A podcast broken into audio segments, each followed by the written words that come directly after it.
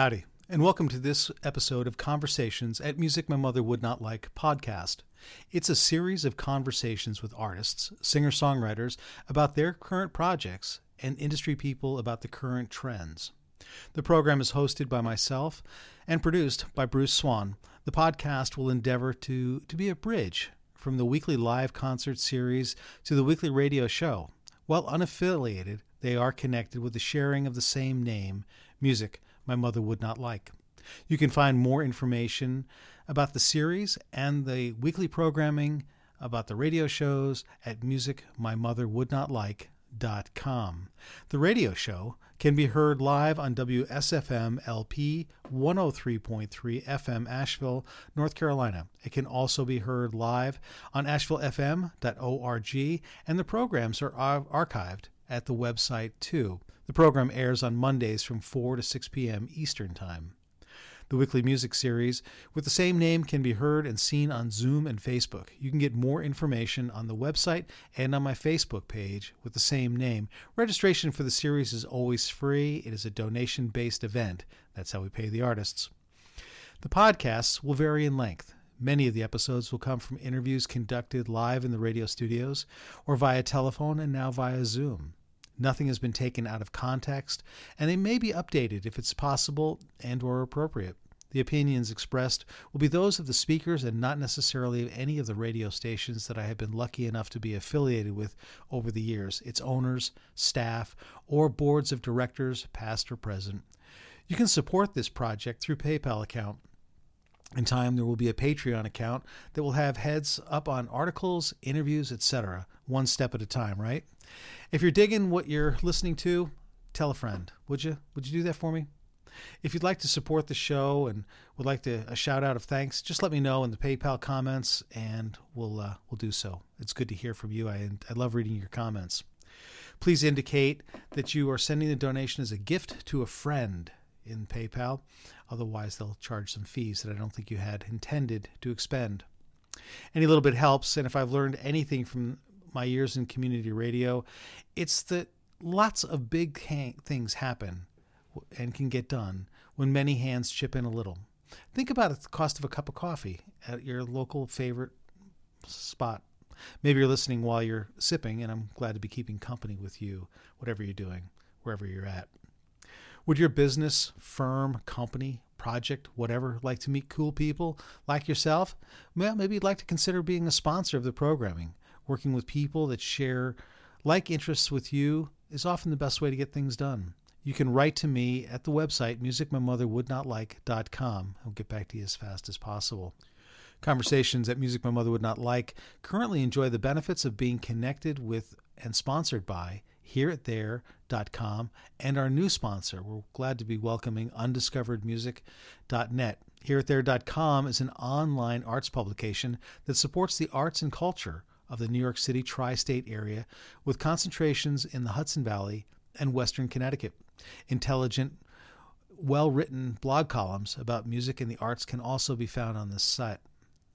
Check it out, hearitthere.com. Consider marketing your upcoming events on hearitthere.com. I do.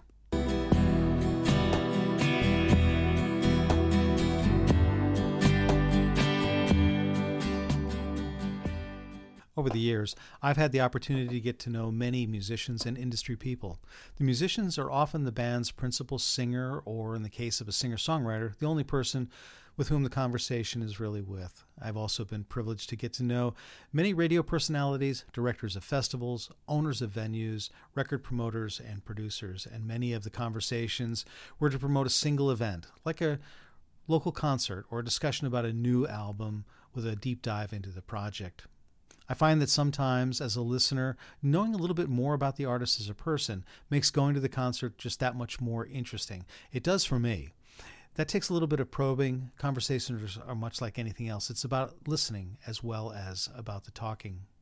It's been two weeks since the premiere episode was published with guest David Wilcox. I want to thank everyone that listened, sent me their comments, and told a friend or two.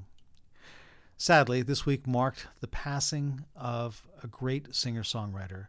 He was respected and revered by his colleagues and simply loved by his fans. I arrived late to the party and would only get to know him initially with what was then his new album. It's interesting that as I was awaiting to be called on to board a, an airplane that would bring me to a conference that would allow for our paths to cross, he and I spoke a little bit about podcasting or his regular conversations with people. I thought that while I was waiting, I'd pick up a phone and just give him a call before boarding the plane and pick his brain a little bit and see if we couldn't make a plan to chat at the conference that we would be attending together a couple of days later. You know, I opted not to call him. I felt that it was inappropriate to call a celebrity without a previously arranged call time, and therefore decided the conversation would just have to wait until we could meet in person. Sadly, that night while performing on stage with other artists in the round, he paused in the middle of the song, apologized, and died. The following podcast is taken from an interview that I conducted July of 2019 after the release of This Side or the Other. It was a beautiful record. The second part of the broadcast will incorporate a recent conversation with one of his favorite songwriting co writers, Abbie Gardner. By way of explanation, the interview was for a segment of the radio program that I called The Sideshow, where each week I would present an interview with an artist about a specific record and then air it in two parts, part one or side one, on, on show one week, and then the following week more of the same interview. In the conversation, you'll hear that we may say, let's drop in the first or second side, and we'll be right back with David Olney. Well, rules of governing broadcast of podcasts will not permit me to air the record or the or his music, but the words were meant to be remain, and I think very little has been taken out of uh, that was edited out, and nothing was taken out of context.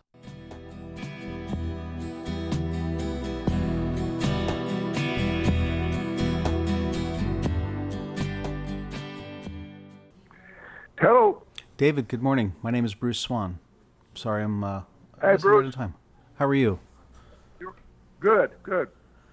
Have we got a clear? Can you hear me well? Yep. Excellent. Outstanding. Well, listen, thanks so much for taking some time to, to chat.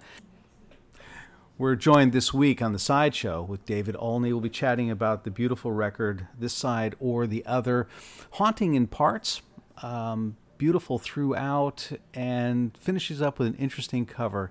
David, welcome to the Sideshow on WRFR, and, and thanks so much for taking a couple of moments. And I appreciate you chatting us up about this new record. Well, it's good to good to be talking to you, and I love talking about this record. I'm very proud of it. I can. I think you should be. Um, with 29 records, including solo and live records, behind you, and and and really, I guess the solo process began in 1986. You've got prominence with, with several bands, and your music has been covered as well as co-written with some real legendary artists. Um, it's it's it's again it's it's really a pleasure to to have you with us. We'll be covering the first five tracks this week, and then pick up the second five, sort of as music might have been heard. Certainly for me as a kid in the 70s, where it was not unusual to hear one side of a record one night and then the second the next night, or sometimes if you're really lucky, you get the whole record through and through. But you never got the conversation with the artist, and that's what I've always felt that was lacking with, with FM radio and the album-oriented radio of, of the six of the late '60s, early '70s, and through the mid '70s. So that's really what this is is all about. And it being a CD, we can't literally cut it in half, but I think mathematically it works well. That we'll play the first five tracks, beginning with "Always the Stranger" and finishing up with "Running from Love," and then the second five tracks next week. But Mm-hmm. The uh, the record is thematic through and through, and, and you've written in your notes um, at davidolney.com that it wasn't meant as a concept album, yet we run through many images and imagery of walls. And um, even beginning with the, the front, the beginning we talk about with old, Always a Stranger, and your references to Johnny Cash. And sounds the music sounds a little Johnny Cash like, but the stranger, yes. you know, uh, Always a Stranger feeling, I think certainly the the, the uh, challenges of immigration through our country, be it legal, illegal, um, asylum oriented, or otherwise, and and then certainly the wall. We build this thing brick by brick. David, was this was this a conscious decision as you sat down to work this record through and through, or did one song sort of build on the other? I think uh, I've been playing these songs uh, live, and it, um, I didn't consciously write the songs to to around a theme, but uh, one uh, time I, th- I was playing with the bass player Dan Seymour, and I just uh, the set list put a lot of these songs together, Mm-hmm. or maybe about three or four of them. And I thought, well, wait a minute, there seems to be something forming there. So uh, over the you know following months, I would uh, see what songs I could add to that walls and borderline, and some of them uh, were older songs, and some of them were new, and a couple I wrote. I got sort of excited about the ideas, and finally, you know, there were eight or nine songs that I would do in concert, Mm-hmm. uh, basically as you hear them on the on the CD. Uh, so it was kind of a combination of both being conscious of it and it just kind of growing organically. Well, let's eh, let's just go back a little bit and talk about some perhaps the, the writing process for you as you as you work on some of these songs. I, I know that, and as I was reading through your notes, um, Stand Tall took 25 years in the making, um, Yeah. from, from beginning to end. But is the do the songs, with the exception of that one, certainly, do they come to you quickly? Do they do they need to be worked on over long periods Uh, of time it's generally? It's, uh, Stand Tall was an unusual uh, thing that that it took so long to kind of uh, get that in shape, and I don't know why, but uh, uh, I have theories, but we'll get to them. I assume at some point. uh, on the other uh, songs, uh, I would. Uh, I write a lot with a guy named John Hadley, and uh, say like um, always a stranger. I would have a verse or two already kind of together, and I would just go to him and say, "Listen, this is what I got. You know, how can we uh, finish this out?" And he's a kind of a brilliant sort of guy in the way that he can uh, throw in on any kind of song Mm-hmm. and kind it used to be that I would always write, you know, by myself. It was kind of a source of pride, and then at some point I, I found that I was not finishing songs. I felt like I was repeating myself. And when I started writing with John, it was very refreshing to just have some idea come in from out of left field, and uh, it would make the songs more exciting to me. So anyway, that was that particular song. Uh, we went. So I took it in one afternoon. We uh, basically got it written, and then you kind of live with it for a day or two, and then you go, okay, we need to change this or that. It basically gets down to maybe a word here or there, but the song was basically uh, done in an afternoon. Do as you're writing, are you hearing the song either coming together musically in your head? Does it do the words come to you first, or does the uh, the Mhm. music come to you first? Which what's the norm? Uh, I've, it's been different over the years. It, the, now, over the last couple of years, I really try to get uh, a melody going, a chord structure, uh, because it'll it acts as a kind of editor. Mm-hmm. If you've got the melody, you have to make the words fit into those into that allowed space. Where if you go the other way and write the words first, it's it's a much more dicey proposition to try to force a melody to accommodate the words. Interesting. So I basically I try to I'll sit down, you know, maybe once a month, and just put down some musical ideas, you know, on tape, or record them on my phone, mm-hmm. and uh, you know, just kind of listen to them, live with it for a while, and then try to uh, just get a phrase going, and and build from there Mm-hmm. and sometimes you, you you finish the whole song yourself, and then other times I'll, I'll take it to someone else and, and try and get a an outside idea uh, to throw in. Is is it hard?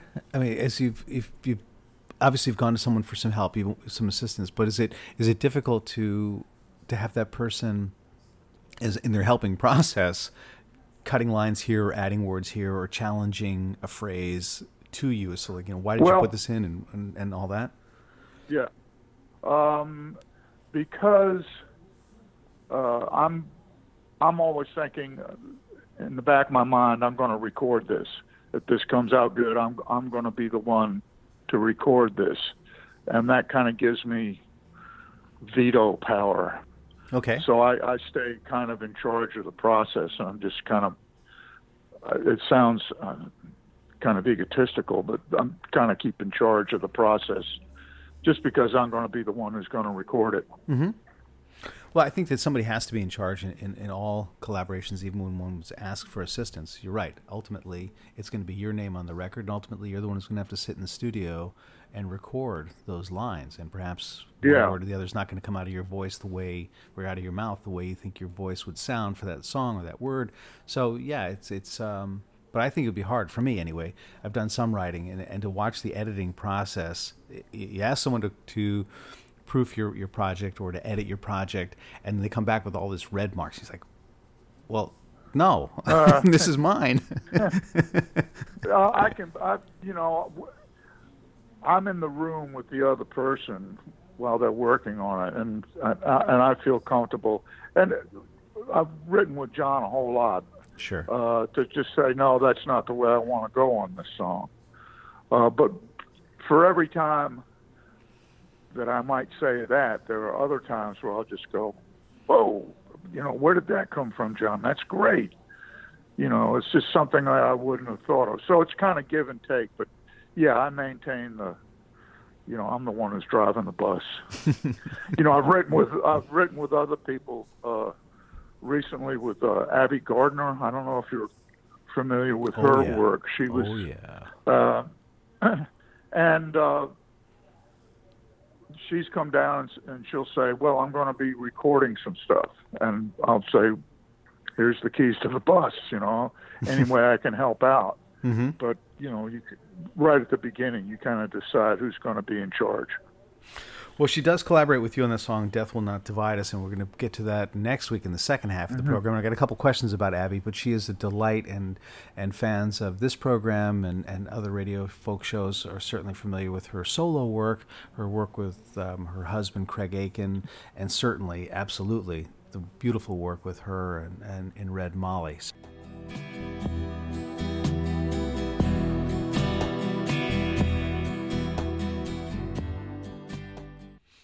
You're passionate about music as a musician, presenter, or a fan, please check out undiscoveredmusic.net. It's a phenomenal source of information about where to see music live or at a venue. Information about the artists are accessible, links to their websites and social media too. For touring musicians, it's an available source for venues, house concerts, festivals, etc. Undiscoveredmusic.net is the newest sponsor of conversations at Music My Mother Would Not Like. We're back. I'm Bruce Swan. I'm joined via telephone with David Olney, singer, songwriter, poet, actor, um, podcaster, weekly broadcaster. When I, I started, Dave, when I started looking at some of the things that, that you do on a regular basis, I thought, how in the world can one man do all this stuff? I mean, I, I don't know how you budget your time. Um, mm-hmm. I'm, I'm impressed, and I enjoyed the last episode you did. Um, of, of your weekly your weekly programming.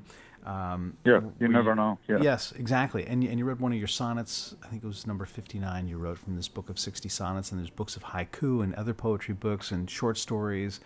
Uh, is that an outlet for you for songwriting? Is just another chapter of you? What you know? How did how did the other writing projects come together for you? I'm I'm a songwriter. That's my strength and the uh, other things are I don't want you know I don't want to make it sound like I don't take them seriously, but I always know that I'm more likely to write a good song than I am to write a good sonnet. But the way the sonnets came about is I was on tour in Europe and I kind of challenged myself to write uh, verses. There would be four line verses and they would follow the rhyme scheme from Robert Frost's uh, "Stopping by Woods" on a snowy evening. Mm-hmm. I don't know if you know this poem. Uh, Whose woods these are? I think I know. His house is in the village, though. He will not see me stopping here to watch his woods fill up with snow. So the rhyme scheme there is like A A B A, but then the B that's in that verse becomes the A in the next verse. Okay. And it. it. it just goes on like that. So I thought, okay, I'm going to be on tour for a couple of weeks. Every day I'll write some verses, and I'll do that. You know, A A B A, and then take the the odd line in that verse and make it the main line in the next verse. Mm-hmm. And I just got caught up in doing it. I didn't try to make any sense. I would just whatever sort of occurred to me, I'd write about. But I kept that rhyme scheme. And I got back. I thought, well, that's kind of cool. And I thought, you know, uh, like writing a sonnet just seemed to me the most obscure, weird thing that you could possibly do. Uh, 14 lines and uh, you know, strict rhyme scheme and then a couplet at the end. Uh, and I thought, you know, it's not that far out of reach. I just take, you know, three of these four line things and then add a couplet to it, and I would have the form. It's it's right there. And I started doing that, and uh, you know, finally came up with one. Mm-hmm. And I thought, and I just felt so proud. And uh, I just this is amazing. And then it, for about a, two months, I it was like I got a, a you know a sonnet a day. It was it was a really amazing little run, and I haven't written any in a while now, but I got came up with 60 sonnets uh, over the over a couple of years. Uh, and so it started out as just kind of a mental uh, exercise, but then it, you know, I, you you notice that this is the way we think about things. We an idea pops into our head, and you look at it, and that would be the first four lines. The next four lines would be to just look at it in a more intricate way. And then the third verse would be to say, well, maybe that's not true. Maybe it's the total opposite. I mean, you're weighing things in your mind. And then at the end, you go for the couplet, this is the way I, I've I've come to this conclusion about it all. And I thought, you know, that kind of mirrors the kind of the way humans think about things. So that was all. That's the way that came about, and other things like that. But like I say, always I know that my strength is going to be uh, songwriting. I, I, think it's it's neat, um, and the discipline of it and whether whether you fell into it serendipitously or not, it still it took on a life of its own. It became a project. It became uh, something that, that, that you found and it found you and and um, enjoyed doing. Curious though, why you stopped at sixty, and have you ever thought about going back into doing it? Uh, oh yeah, I, I would have to. I don't know. I would have to just say I'm going. I'm, this is what I'm going to do I'm not going to do anything else and just concentrate. It's it's uh you kind of have to get into a certain mindset. The the thing that intrigued me about it was uh, and it's also what intrigues me about songwriting is form versus uh, you know content, mm-hmm. substance. Uh, and you think especially when you're young in your 20s that you want to break the form, you want to go where no one has dared go before. And after a while in songwriting, I just got to where I really appreciated the forms that it kind of developed over the centuries. You know, the verse, verse, chorus, or whatever. These things uh, are there for a reason, you know, because they work well, and uh, you come to appreciate that. And I just and I looked at other forms and it's a lot of times in songwriting, I will say, don't worry about trying to come up with some profound truth about something. Just try to stay in, in the form and trust that it'll come out okay. Well, I think in youth we we do sort of try to challenge convention, and then perhaps time we're aging helps us see the wisdom of convention and, and why why it is a conventional and universally accepted way of doing it. Sure, there are there are alternatives and variations thereof, and, and certainly people that have been very very successful by going outside of the norm.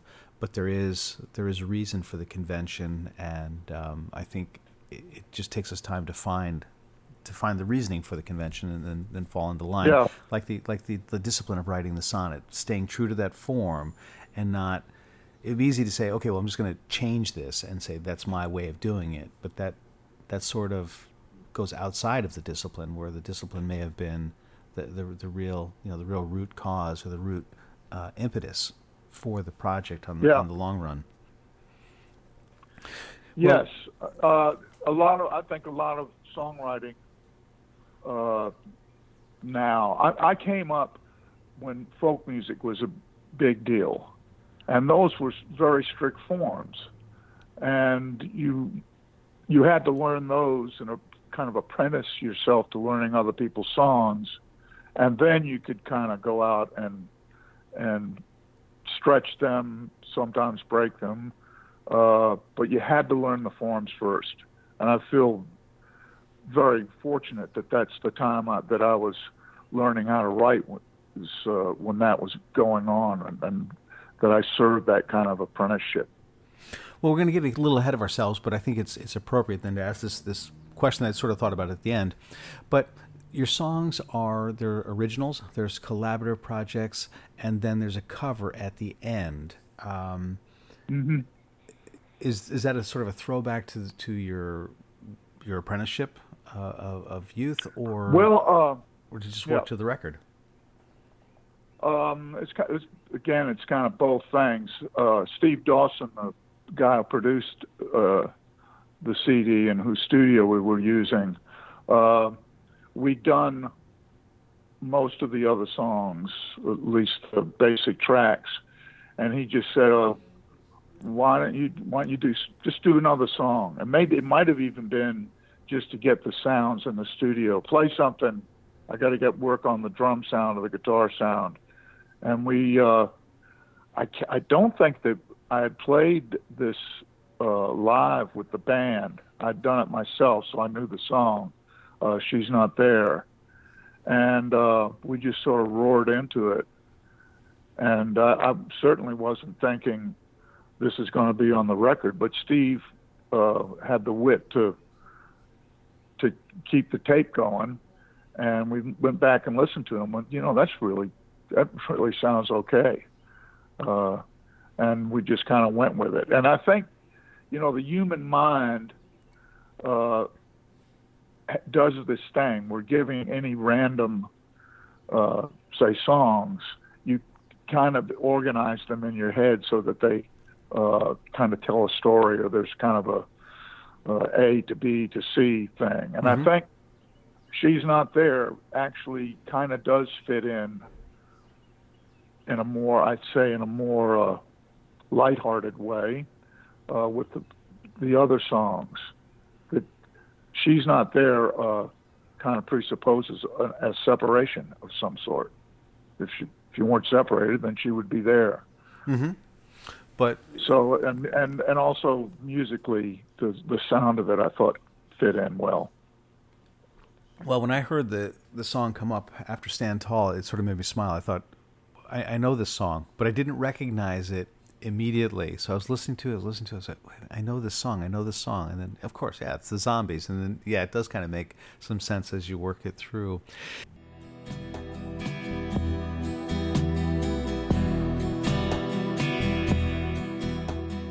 Music My Mother Would Not Like weekly series, a streamed concert series. Every Tuesday night, shows start at 8 p.m. Eastern Time. Zoom doors open at 7:30 p.m. Eastern Time, and you can get up-to-date information on the performers, past and current.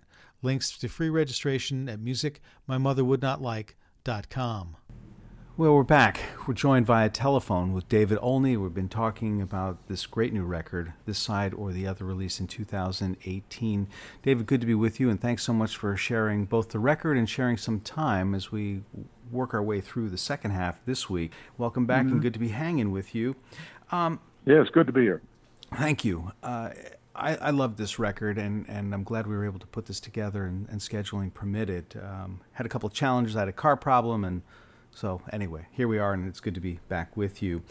Um, in the second track, the second half of the record, you work on the song "Death Will Not Divide Us" with Abbie Gardner of formerly of Red Molly, and now currently the, the band is back on tour for I guess some uh, short run of, of sort of um, boutique performances, if you will. And we talked last week about how that came together. But have you worked more with? Have you worked often with Abbie as as opportunity presented itself, or um, had you had you planned to do this song with her? She, the way it's worked out is she has come to town either to play a gig or to do uh, some music business stuff. But she was uh, nice enough to call and say, "Would you like?" To, uh, try and write a song. And the first time we got together uh, was with John Hadley, mm-hmm. and we wrote this really. Uh, di- I played it quite a lot live. A song called uh, "Weary Me," and it's just kind of a folk song. I think we were all just trying to get into a a place where we were comfortable, and uh, so the first time out, we wrote this song that I thought was really kind of cool. And uh, the next time, I thought we wrote some other song. I think. It, it, anyway, it's been four or five times that I've sat down and written with her, and always we come up with something. I enjoy spending time with her, uh, just you know, just a couple of hours. And she's very efficient uh, the way she works. Um, so, and we always come up with something. And death will not divide us was a, a uh, just a phrase that I had in my head, and I had kind of some musical ideas, and then she just uh, jumped in. I remember um, there's a mo- the line of there's a moment of decision when the ground comes up to meet us. I thought, wow, that's I wish I'd said that, but I'm, I'm glad somebody said it and it was perfect for what for where the song seemed to be going. It's you know that song. If you don't do it right, it can be such a heavy idea. Death will not divide us. I mean, you're pretty much in the in the upper uh, ether on that song right off the bat. And to me, the main thing was it had to rock, and that the words had to be done in such a way um, that made it less that, that kept it from being ponderous. But I love doing that song. Very proud of it. I, I enjoyed it, and I thought it it, it to be profound um, and beautiful, as well as um, optimistic yet final. That there's a finality in death, but that's not what will separate us. That we that our bond is solid, our union is strong, and that it's going to take more than the simplicity of of death to to to make that union yeah. dissolve. You know, we we humans. I hear songs and they more uh, they pretty much irritate me. Uh, songs that will say something like, uh, uh, you know, I believe I can fly, and I'm going, don't no, don't do that. You'll hurt yourself. and to say something like death will not divide us, there's part of my brain going, going, are you kidding? Death divides everything. But it's not so much the truthfulness of it as the fact that we want it to be true. You can love somebody so much that you just think, I'll, I'll even death won't won't separate us, and that's kind of what I wanted to get across. Well, I've known people that will speak of their their late spouse um, as though they were in the next room, and it's not it's yes. not that they've lost their marbles or that they're soft in the head or anything like that. but and, and and obviously they're conscious of the fact that the person has deceased. Yet the the affections and the love is so strong that you really, if you didn't know otherwise, you would really believe that that person could easily be in the other room without you know without anything weird or, or, funky going on. That that that that, yeah. that bond is that tight that no matter what. Uh, I've right had there. it in my in my mind, uh, uh, my parents are, you know, both deceased, and it, some sometimes during the day I'll be doing something or see something or read something. Say, yeah, you know, I'd like to tell mom I need to, you know, talk to my mom about this, or I need to talk. I'd like to tell my dad about this, and you could, that little, it's like uh, missing a step on a when you're going upstairs or something. That little, oh, I forgot they're dead. you know, they they are with us in a, in a very real way and uh, yeah, that's part of what that song is trying to do. And plus, it, it kind of reinforced uh, the idea of separation. What's what is going on when we when we separate people? You know, these songs were written before all this stuff with the separating the children from the parents that's going on now. In my mind, I always saw a young couple, uh, you know, romantically involved or maybe newly married or something being separated. And I didn't even see the the separation of parent and child until it came up, you know, these last few months. Uh, but that's what the separation part, as it related to Trump's wall. Mm-hmm. Uh, that's what I w- that's what I had in mind. I, I was I was moved by the song, and I was interested. I'm interested, David, in in it preceding "Open Your Heart and Let Me In." I, I thought maybe perhaps the, mm-hmm. the two might have worked better in reverse order, um, but wonder why perhaps that the, the, the, the seventh track uh, precedes the eighth track. I think that was just the way things sounded. I think it was, I think Steve Dawson and I kind of thought uh, just sonically, we mm-hmm. needed to have a different kind of sound there. But I wanted to have so many of the songs almost are, are kind of dark uh, and seeing the wall in a negative way, which is the only, basically the only way to see that particular wall. They, they, there wasn't a song that said, well, let's do it this way instead and I wanted to have something to say. Okay, if you're not going to separate people, what do you do? Well, you open your heart and you let them in, and that's. I thought it was kind of time for that idea to be presented. Timely indeed.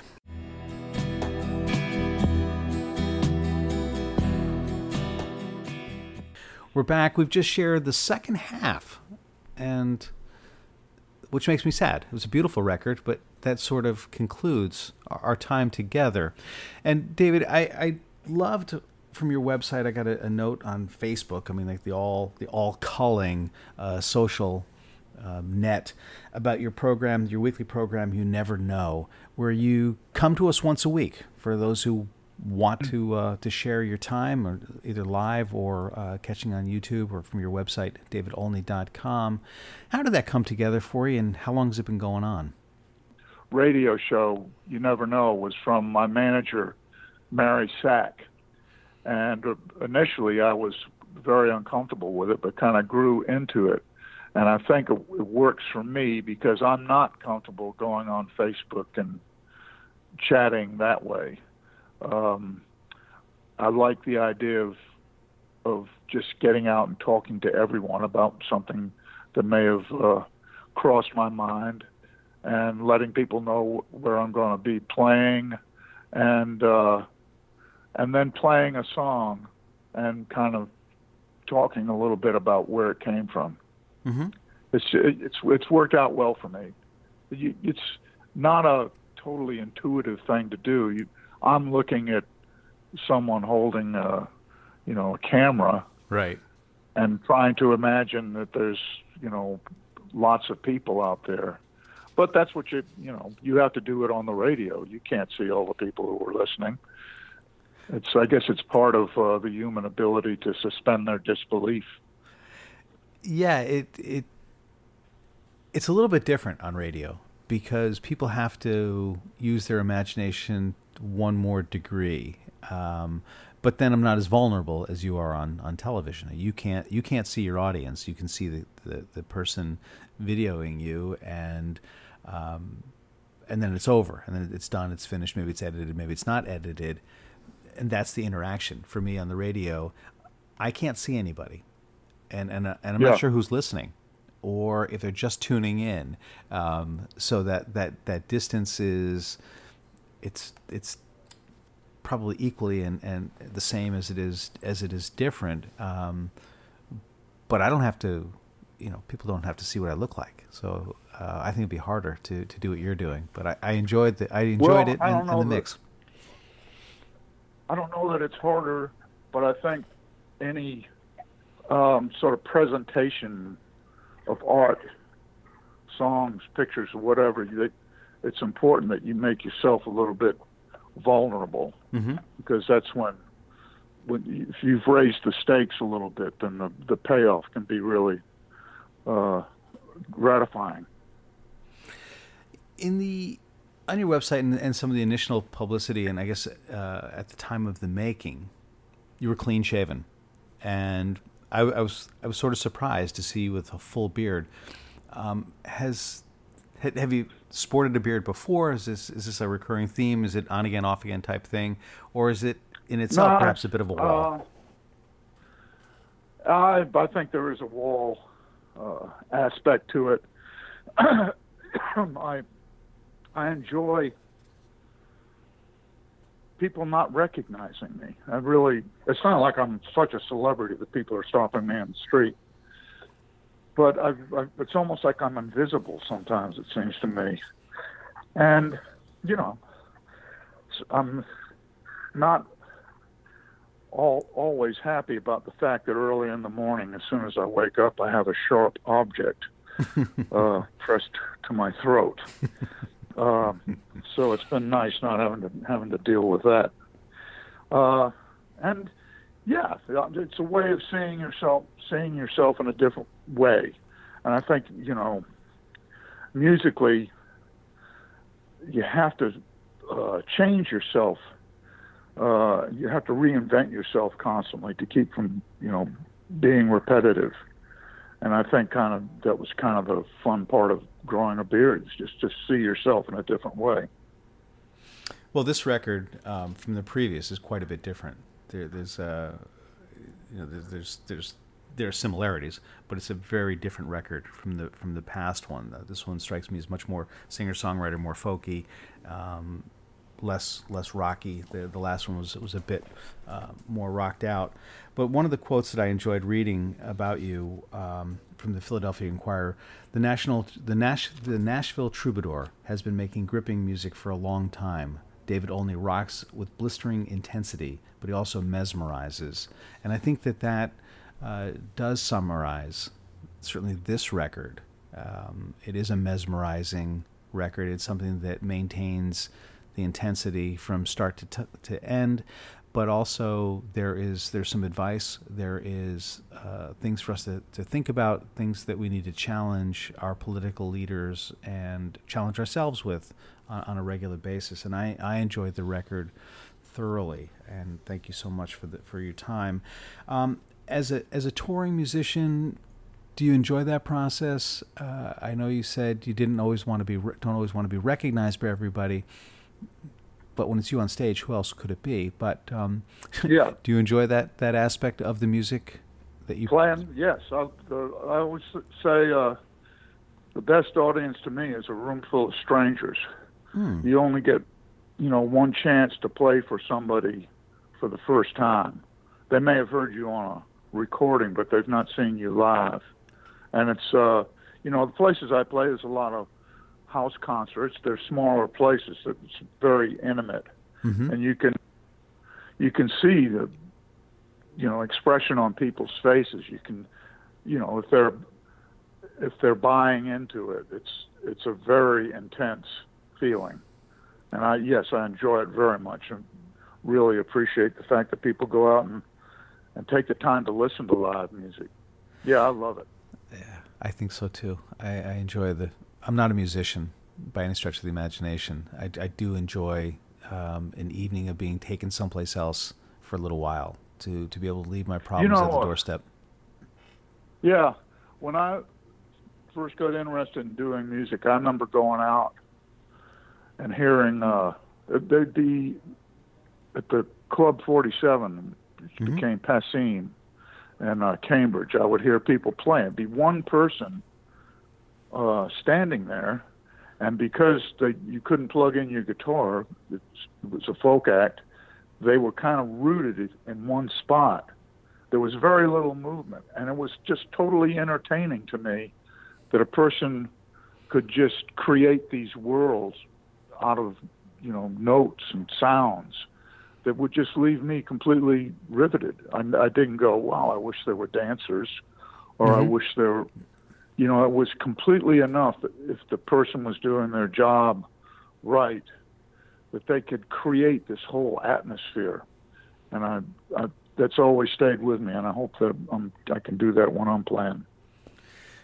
David, thank you so much for taking some time and chatting about this beautiful new record. It's, been out for a spell, this side or the other, and, and sharing some time and some insight.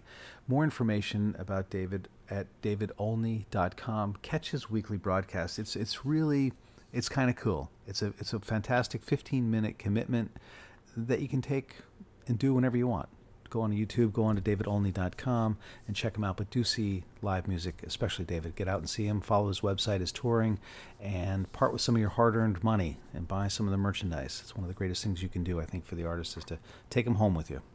David, thanks so much. It's been a real, real privilege um, and an honor to, to chat with you, and I'm grateful for it. Well, thank you. I'm, I'm very thankful that uh, that you'd be that interested in these songs. It's really gratifying. Thanks.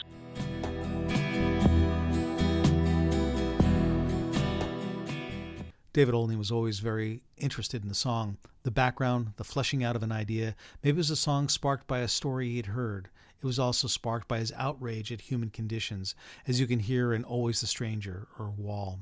He was also interested in collaboration with other singer songwriters, and earlier in the podcast, you heard David speak fondly of the person in the next segment, Abbie Gardner.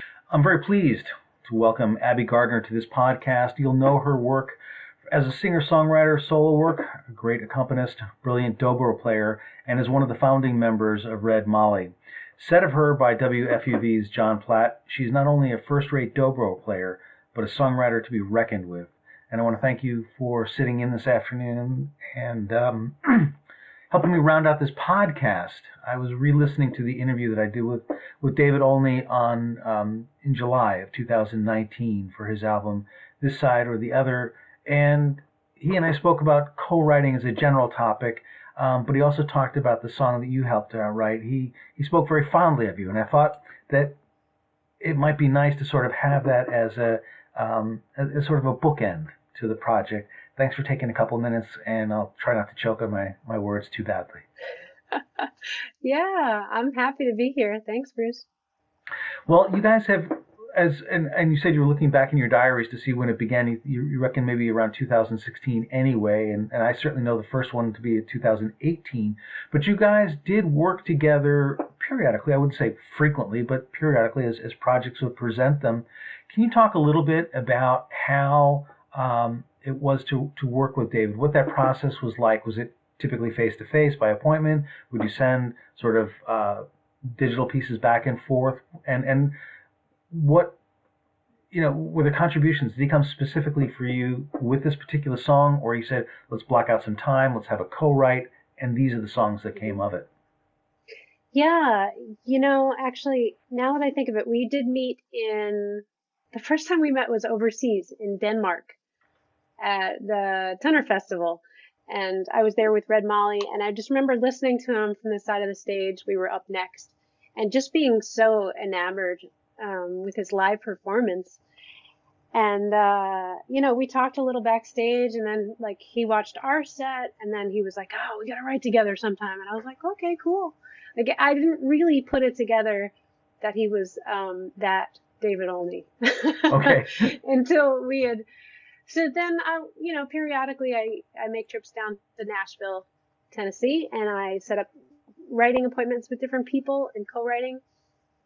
Uh, so the next time I was going, we got in touch and we're like, all right, we're going to block out some time.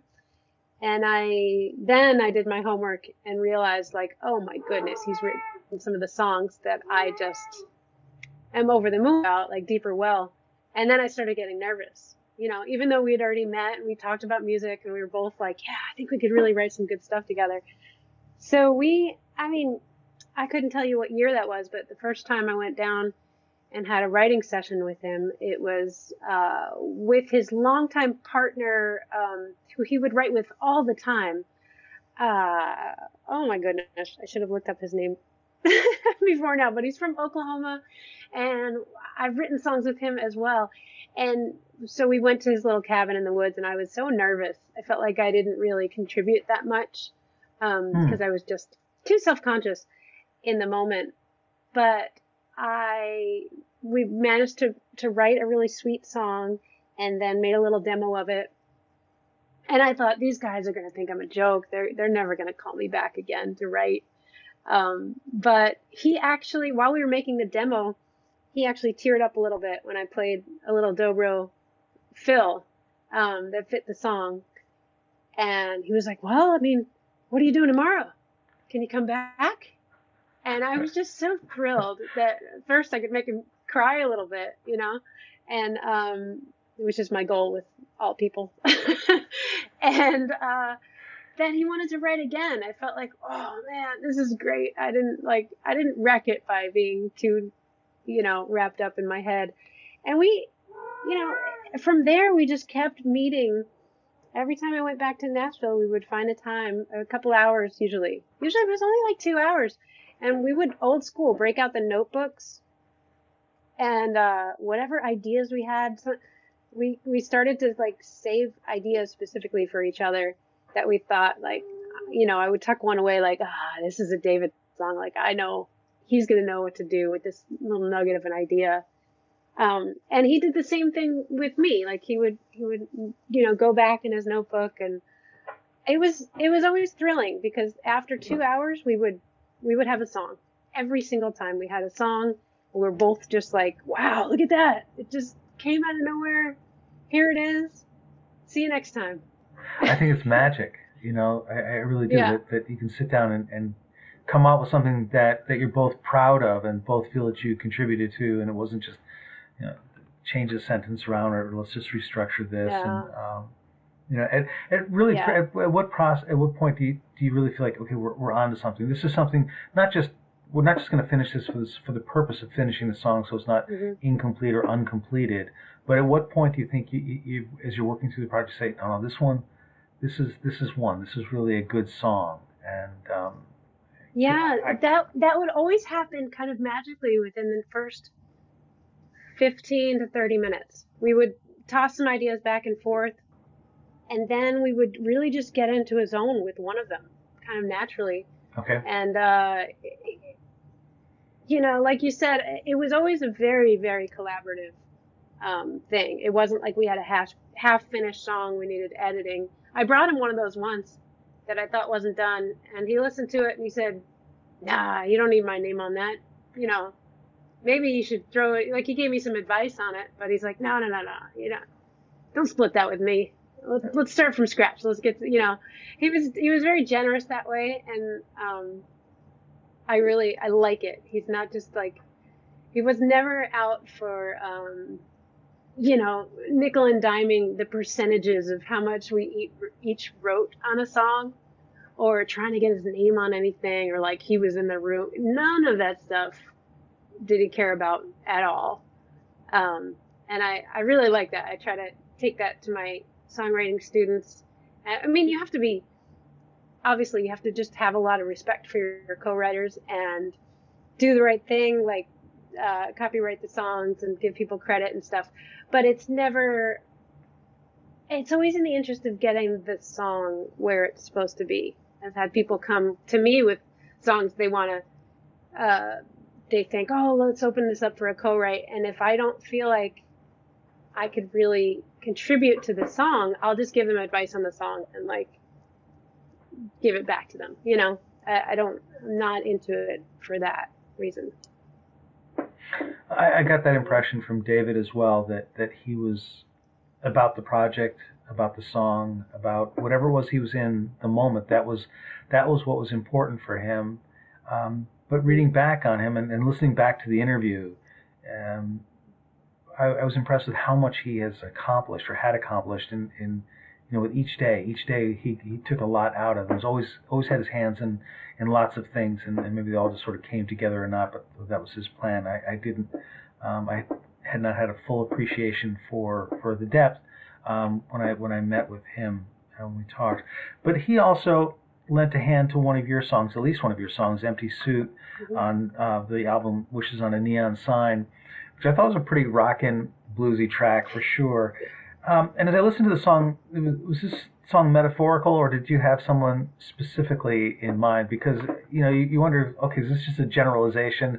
Could it apply to a lot of people, or was it about one particular person? or maybe you don't want to well, say. That's cool. yeah, that's the interesting thing in songwriting, and especially co-writing. It becomes about more than one thing. You know, the the nugget of the idea um, definitely the like the first verse, I guess, and the the vibe of it.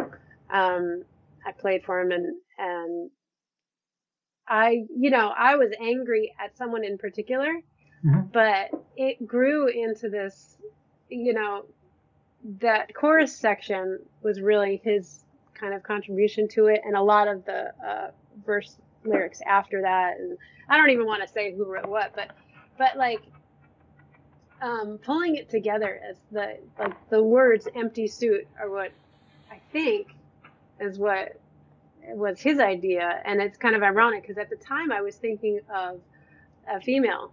Mm-hmm. So to kind of switch that around and take the feelings I was have but having, and then you know switch it to sort of a more stereotypical male you know, a suit you think of as male mm-hmm. Was kind of cool because then it was just anger, you know, in its form. Uh, in its more pure form, you know, right, right. To, to, anybody.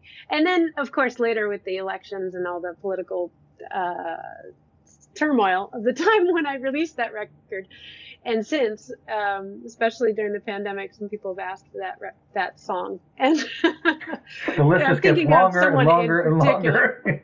yes, yes, yes, yes. well, David spoke initially in the interview about um, about the writing process for him. He felt that as a student of the the folk music in the early '60s, he said there was a very very steadfast way of writing. Songs had to follow certain patterns, and it really wasn't until you mastered that format that you could then go out and, and ex- expound upon it. It wasn't talking just about covering other people's music. It was about being uh, steadfast and respectful and, and really just this is how it was done. And you had to master that process before you could go out and, and change a little bit different. We are digressing a little bit, but I wondered if if you have your own steadfast set of rules when it comes to to songwriting, if there's song has to follow certain patterns for you, or um, is it really just about how the song is served or the, the rules to, to that particular song? That's an interesting question. Um, I don't like to think of them as rules, but I know that when my songwriting students come in with a new song and they're feeling like, how can I make this better? How can I make it more like whoever they're emulating? I like to break it down from there and, and see. I don't like to put rules on people as they're writing because it's hard enough to write a song and just kind of go for it. But after the fact, I, I, do like to analyze songs and say, well, you know, you need more contrast here and you need more energy here, and how can we get that moving a little bit more? Um, someone along the lines described it as like the rule of twos. That when they analyzed the Beatles' best things, you know, it was if you did something once, that's great. If you repeat it again, that's great. But then you got to change it. So that, mm. you know, that's one of those things that is the closest I would come to a rule where it'll help you just keep someone's ear. You know, if you repeat the same line too many times in a row or a verse too many times in a row without some sort of change, that's when you start to lose people. Um, and and the whole idea is to try to keep their attention through the whole song. So you know, how do you change it here? How do you change it there? And just the spacing, rhythm, melodically, lyrically. There's so many different ways to change things up. It's. So uh, I, I like tools, not rules. maybe that's a better way to describe it. I mean, he was he was pretty pretty adamant about Yeah. how this was supposed to go. And interestingly enough, um, Zoom was really not a, a consideration when I did the interview. Um, so I had to only go by what I was hearing from him. I couldn't see any facial expressions, and uh, so it was it was a different kind of conversation. I really enjoy that aspect of Zoom that you can see somebody, you can see how the conversation is going, where it's where it's happening, and and um, it's I I much prefer them. If I can't do them live in the studio uh, as a radio person, then then this is a pleasant alternative. But I was unable to see his reaction, but he spoke very fondly of you, all in all, and um, so that was that. That's there- really that's really nice to hear. Yeah, I missed him. I, we we had we had scheduled uh, some writing time, you know, that we never made it to, and I had I had some ideas tucked away that I'm like, uh, do I write those ideas? Do I just burn them in the backyard? You know, Hmm. so uh, I don't know. I'll have to dig them out again to see whatever happened with those, because I don't think he would want me to just burn song ideas in the backyard. He would probably grumble at that actually. so, John Hadley, that's the guy. He would tell me to go to, to Oklahoma and meet with John Hadley and finish the songs.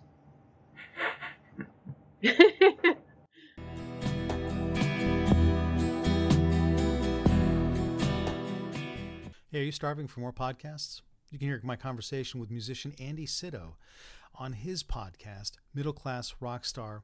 His work can be found at all the usual haunts where you find great podcasts, and as a musician, his perspective is different. I love being a guest on his show, and I found out a whole bunch of stuff that I didn't know about myself. More information is at andysydow.com. That's A N D Y S Y D O W.com.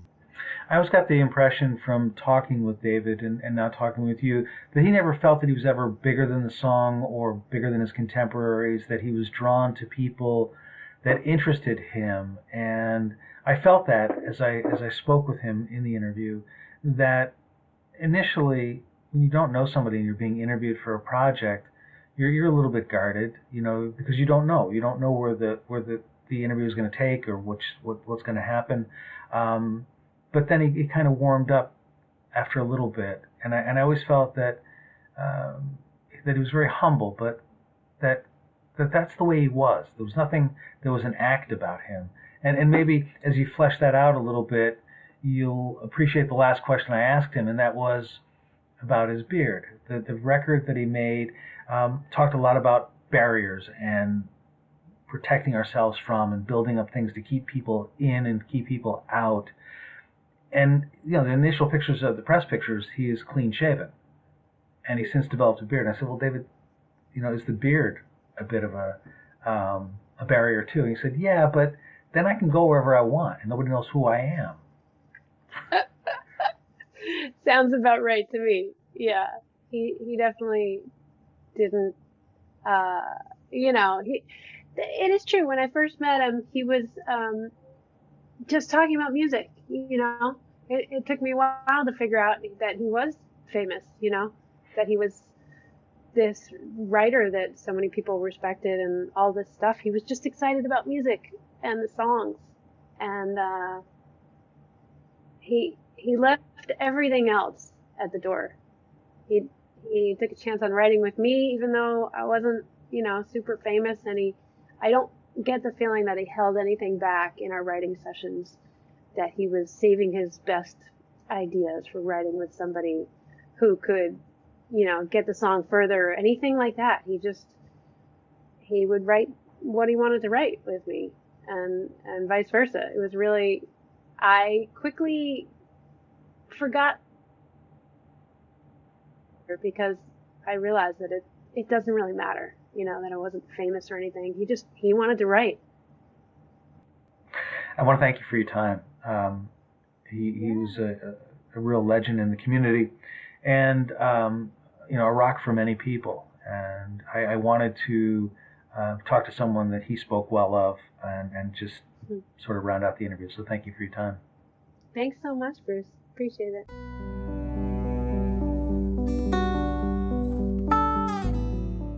I hope that you enjoyed this episode of Conversations that Music My Mother Would Not Like. Please share with your friends, and I hope to see you at an upcoming stream show or someday soon at a live gig and lots of people to thank for making this program possible. Behind every great artist is a team of folks helping out. This podcast would not have been possible without the assistance of Mary Sack of Mary Sack Management. Without her, the interview with David Olney could not have happened. It would not have been possible.